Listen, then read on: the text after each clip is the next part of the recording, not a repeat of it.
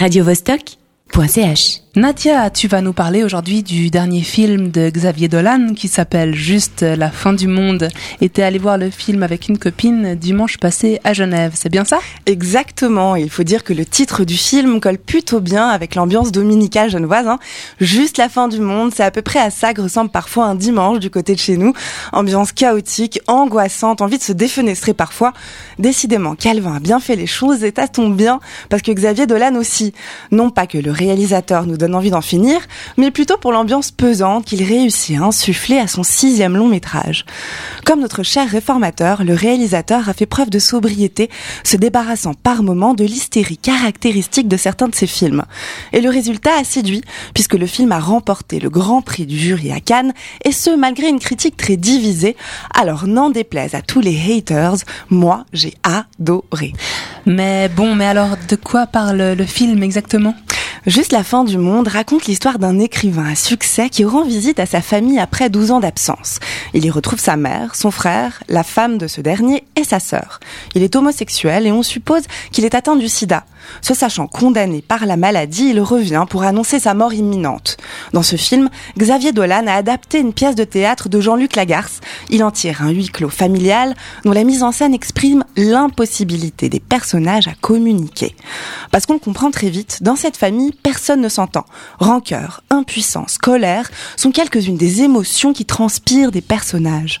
Le tout servi par un casting à faire pâlir la plus trumpiste des citrouilles, Gaspard Ulliel, Marion Cotillard, Nathalie Baye, Léa Seydoux et Vincent Cassel sont les stars de cette apocalyptique famille.